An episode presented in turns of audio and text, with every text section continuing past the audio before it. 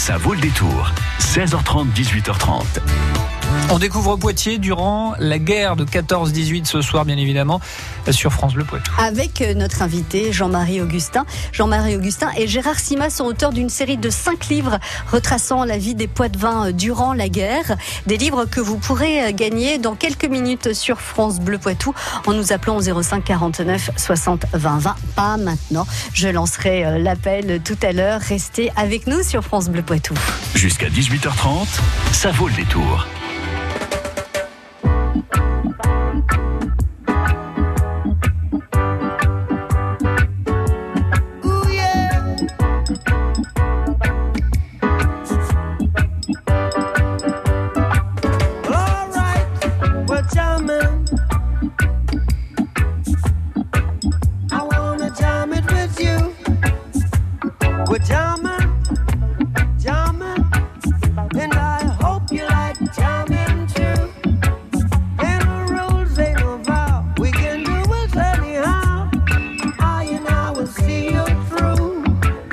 Cause every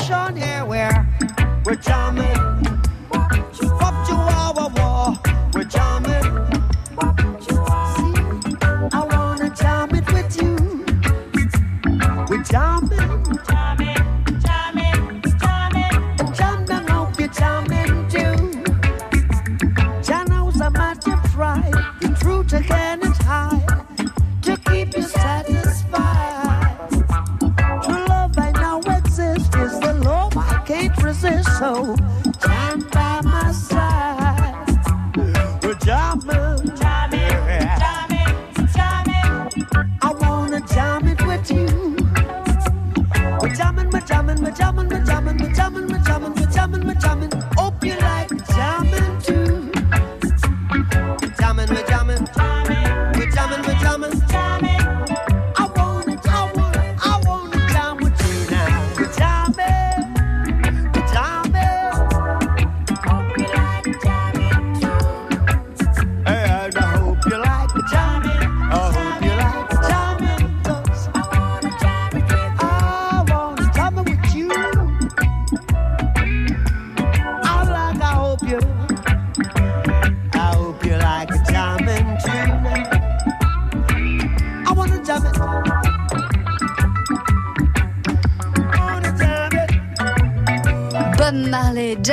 Sur France Bleu Poitou.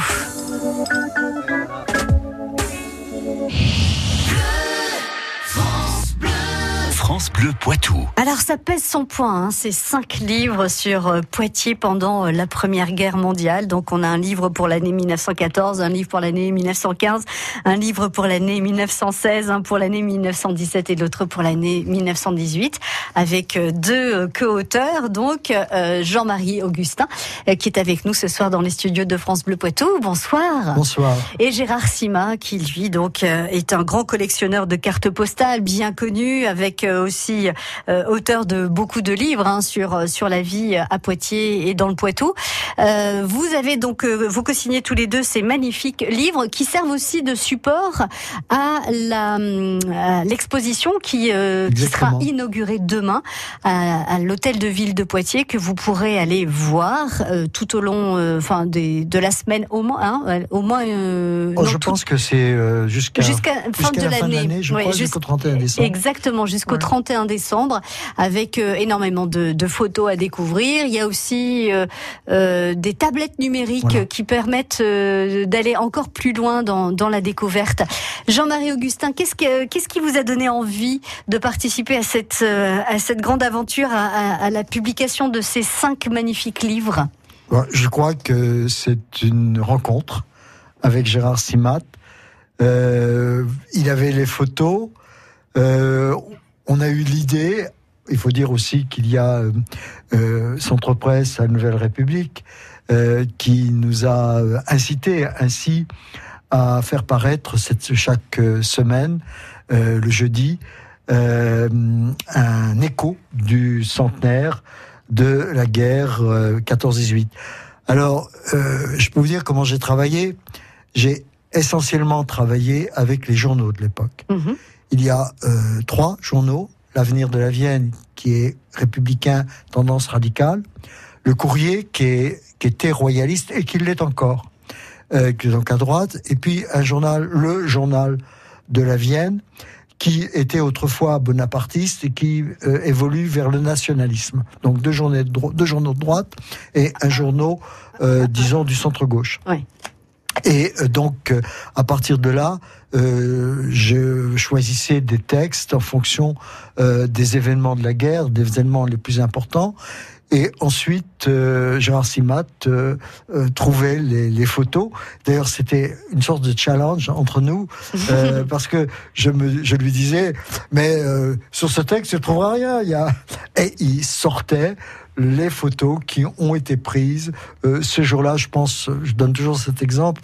Il y a un moment, un enterrement d'un d'un caporal russe à Poitiers. On lui fait des obsèques solennelles. Eh bien, il a les photos de euh, tout le, de, euh, de tout le, le, parcours depuis la place d'armes euh, jusqu'au cimetière de la Pierre Levée et ce caporal russe est enterré euh, justement à la Pierre Levée. Alors dans ces livres, on ne parle pas que de la guerre, hein, on parle aussi de la vie qui continue euh, à Poitiers euh, avec les femmes qui sont restées là, avec les très jeunes et les plus âgés. Chacun doit trouver sa place, chacun réorganise la vie euh, un peu forcée. Et, et, et puis la vie continue malgré tout Oui, la vie continue et euh, la vie continue. Je crois que euh, ce qui est important, c'est que, euh, comme l'a dit Clémenceau, euh, au fond, le front, c'est un bloc. Il y a le front des combattants, mais il appelle cela le front de l'arrière. Et Poitiers est assez bien placé parce que c'est l'axe ferroviaire mmh. du, du sud-ouest. Donc, euh, d'une part, alors il y a effectivement les soldats qui partent au front, euh, l'emblématique 125e euh, régiment d'infanterie, mais il y en a d'autres, euh, il y en a aussi à Châtellerault, il y en a à Niort, partout. Euh, donc il y a ces, ces, régiments qui partent. Il y a aussi euh, de Poitiers par euh, tout le ravitaillement euh, pour le front, c'est-à-dire far la farine, le sucre, le fourrage pour les, les, les chevaux, chevaux, etc. Tout ça part de Poitiers par train entier. Et à l'inverse, on va aussi accueillir à Poitiers. on va d'abord accueillir les blessés. Euh, Avec les hôpitaux hein, alors, qui, oui. vont, euh, qui alors, l'hôtel Dieu est tout de suite saturé. Mm. Et on va créer des hôpitaux temporaires, c'est-à-dire qu'on va réquisitionner, euh, au fond, ce qui est vacant ou qui est susceptible d'être vacant. C'est-à-dire les collèges, -hmm. euh, le grand séminaire.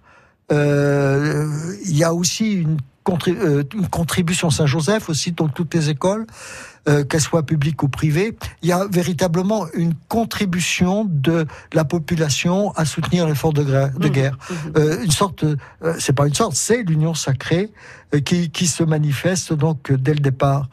Et on va accueillir aussi des réfugiés. euh, des réfugiés, alors évidemment des zones de combat, euh, de l'Est et du Nord, mais aussi des Belges. Mhm.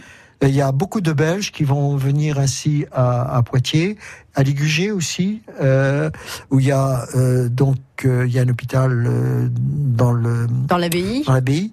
on va accueillir aussi à partir de 1915 des enfants serbes, parce que les Serbes ont connu ce que connaissent aujourd'hui beaucoup de migrants, c'est-à-dire qu'ils ont été pourchassés par la guerre et euh, il y a une aide de, la part de tous les alliés, euh, c'est-à-dire que ces enfants vont être euh, amenés en Italie, en France, en Grande-Bretagne, et on va les scolariser. Et on va donc scolariser ces enfants au collège, Henri IV, tous les collèges, même au-delà de Poitiers, dans, mhm. tous les, dans tous les départements du centre-ouest. Et aussi, on va aussi accueillir des étudiants à l'université, notamment à la faculté de droit. Voilà, des, euh, des, des, enfants donc euh, venus euh, de Serbie et qui resteront ensuite. Et, oui, et, après, après, même après la guerre, il y a une tradition des Serbes de venir ainsi, notamment à la faculté, de venir étudier à la faculté de droit. Jean-Marie Augustin, donc historien, est notre invité. Gérard Simat a signé aussi ses, ses, cinq livres sur Poitiers pendant la Première Guerre mondiale. Gérard qui a donc participé aux illustrations. Vous restez avec nous. On va encore un petit peu parler euh, de ces livres euh, avec vous, Jean-Marie. France Bleu. France Bleu présente l'Euro féminin de handball organisé en France du 29 novembre au 16 décembre prochain. Venez vivre une expérience handballissime à Brest, Montbéliard, Nancy, Nantes et Paris. Après leur médaille d'or au championnat du monde 2017, soutenez les Bleus qui tenteront de remporter leur premier titre européen à la fin de l'année. Suivez le premier Euro féminin de handball, organisé en France sur ehf-euro.com et sur les antennes de France Bleu. Handballissime. France Bleu Poitou. Invite à partir de demain et tout au long euh, des, prochaines semaines à découvrir euh, à l'hôtel de ville de Poitiers cette exposition sur Poitiers pendant la Première Guerre mondiale de 1914 à 1918, largement inspirée de ces cinq livres signés Jean-Marie Augustin, historien, et Gérard Sima, qui est un grand collectionneur euh, de cartes postales et de photos d'époque, qui a donc illustré tous ces tous ces livres que vous allez pouvoir gagner dans un instant sur sur France Bleu Poitou en nous appelant 05 49 60 20 20. Alors pendant cette guerre, euh, Jean-Marie Augustin, on a vu que donc euh, la population civile s'organisait pour pour aider au mieux ceux qui étaient au front, pour les accueillir lorsqu'ils étaient blessés, pour accueillir aussi tous ceux qui étaient victimes de, ce conflit en Europe. et puis malgré tout, les civils eh ben, continuaient leur vie avec activité professionnelle s'ils le pouvaient, avec aussi, euh, parce qu'ils en avaient certainement besoin, euh, la culture qui était encore là et, le divertissement qu'ils euh, qui, n'ont pas oublié pendant ces cinq années. quoi. Oui, il y a effectivement des, des pièces qui sont jouées au théâtre. Il y a un gala Courteline, Réjeanne est venue à Poitiers qui était à l'époque une très grande actrice, Branem, qui était un, grand comique euh, euh, de l'époque. Euh, le cinéma aussi fonctionne bien.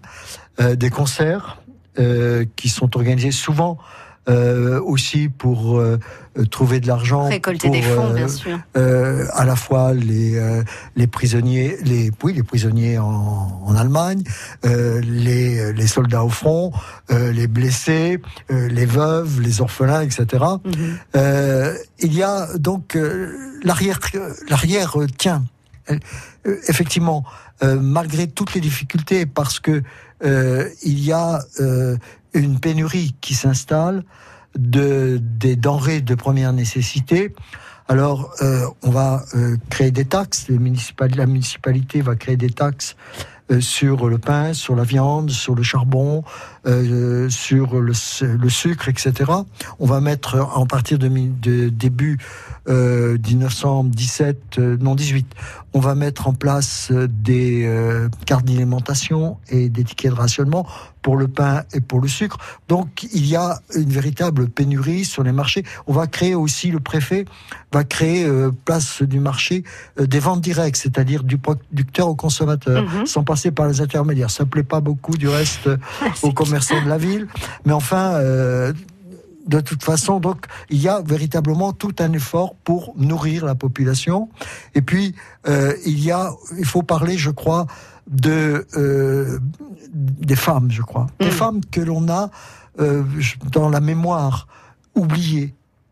Euh, Et on pourtant, parlait- elles ont joué un Ah rôle oui, non, mais extrêmement important. et Elles ont été on en sollicitées reparle aujourd'hui, Oui. et c'est très bien. Je crois que on, on remet les pendules à l'heure en quelque sorte parce que ces femmes, euh, elles ont remplacé les, Les hommes, euh, à dans tous leurs travaux. voilà, et- euh, oui. chefs d'entreprise, dans les boutiques, euh, à Dans la les campagne. champs, bien sûr. Euh, Il y a aussi les ouvrières et euh, on ne peut pas euh, euh, passer. Il y a la manufacture d'armes de Châtellerault. euh, Il y a les lourdines aussi. hein, ces femmes qui étaient employées dans euh, à charger des, des, des Des- gargousses de poudre. Oui. Et vous savez que le en décembre 1917, il y a eu un incendie avec 21 victimes. Euh, donc ces femmes ont largement contribué. Il y a les infirmières aussi. Alors, les infirmières euh, se recrutaient plutôt dans la noblesse, dans Oui. la bonne bourgeoisie. Euh, il y a aussi les institutrices, les institutrices que j'ai vues au fil justement des, des journaux qui incitent les parents euh, d'élèves à euh, tricoter des chandails, tricoter des chaussettes, euh, euh, procurer du linge de corps pour euh, ainsi le- pour l'envoyer au front, euh, les colis de prisonniers aussi que les va- lettres aussi. les lettres, oui, oui, il y a, il y a tout ça. euh, Qui sont, qui sont des soutiens pour Voilà. ceux qui sont restés au femmes- front. Quoi. Et les femmes, euh, comme disait Clémenceau, ces robustes femmes de l'arrière, mais je crois que c'est vrai parce que euh, elles ont leur part aussi dans euh, cet effort de guerre, cet effort qui euh, euh, se vivait difficilement au quotidien, Mm. parce que il, non seulement il y a la pénurie, mais il y a aussi euh, une inflation terrible pendant la, la guerre de 14. Et il y a aussi des manifestations. Et ce qui est très intéressant, c'est que ces manifestations, les grèves, les- on parle des grèves de 17, ça part des femmes à Paris. Mm, mm. Les premières grèves sont dans la couture, chez Génie, une grande maison de couture, elles font grève, euh, et ça va se propager dans, toutes, dans tous les ateliers et les manufactures de la région parisienne, jusque aux usines d'armement, et ce sont les hommes qui viennent après. Mm. Oui, oui, avec d'autres revendications. Sont, sont Et, et ça va, il y aura une manifestation aussi à Poitiers de, de femmes qui sont ouvrières. À la manufacture d'armes de Non, non, non, non, non, dans la couture et dans la mode. Ah oui, comme ça quoi. revient. Et qu'est-ce qu'on réclame? Une augmentation. Et on, augmente, on demande la semaine anglaise. La semaine anglaise, c'est comme en Angleterre, c'est-à-dire que tout s'arrête à midi le samedi. Mm. Pourquoi?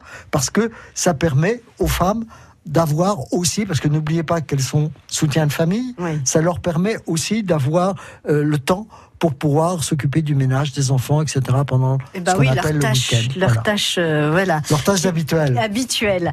Toutes ces histoires sont à découvrir dans ces cinq euh, merveilleux livres. Poitiers, euh, euh, Poitiers, donc euh, toutes les époques, 14, 15, 16, 17, 18. Euh, Jean-Marie Augustin et Gérard Simat. Et puis encore une fois, cette, euh, à l'hôtel de ville, cette exposition que vous pourrez voir, largement inspirée de ces cinq livres. Merci beaucoup, Jean-Marie Augustin. Et puis on souhaite à Gérard Simat donc euh, prend rétablissement. Il se sentait un petit peu euh, fatigué.